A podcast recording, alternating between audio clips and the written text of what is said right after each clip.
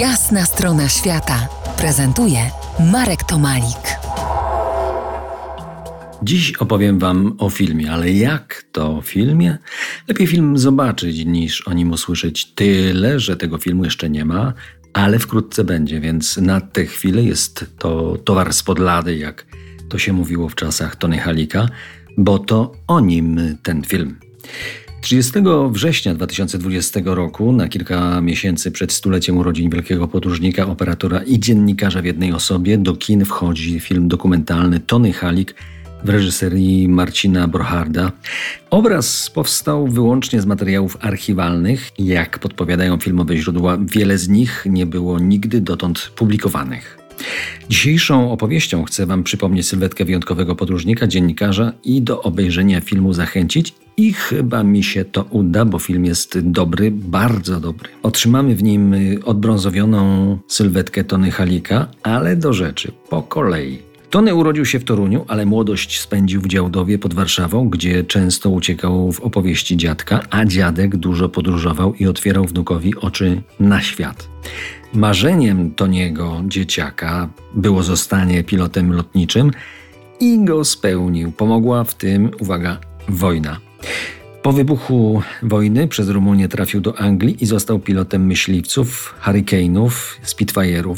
Samoloty już wtedy były wyposażone w kamery i to był dla niego taki pierwszy chrzest dokumentacji filmowej.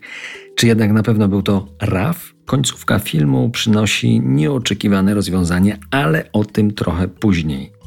We Francji jako żołnierz spotkał Piret, swoją pierwszą żonę. Był rok 1945. Dwa lata później popłynęli statkiem Cordoba do Argentyny. Tam Tony pracował latając samolotami małej linii lotniczej z Mendozy do Buenos Aires.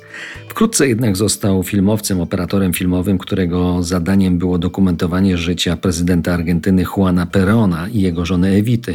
Tak, tej nam znanej z musicalu Evita, skomponowanego przez Andrew Lloyd Webbera do libretta Tima Rice'a. W 1996 roku Alan Parker nakręcił jego adaptację filmową. Jeśli wierzyć to niemu, sam Peron miał zadbać o jego amerykański paszport, zaproponować mu obywatelstwa i to było chyba pierwsze spotkanie Halika ze światem wielkiej polityki, z całą pewnością nie ostatnie.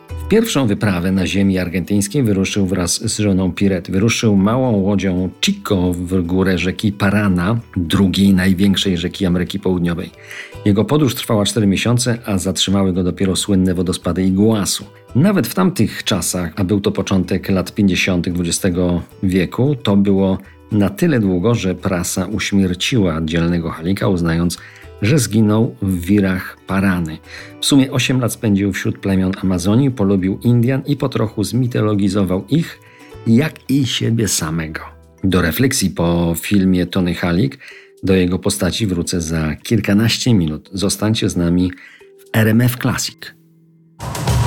To jest jasna strona świata w RMF Classic.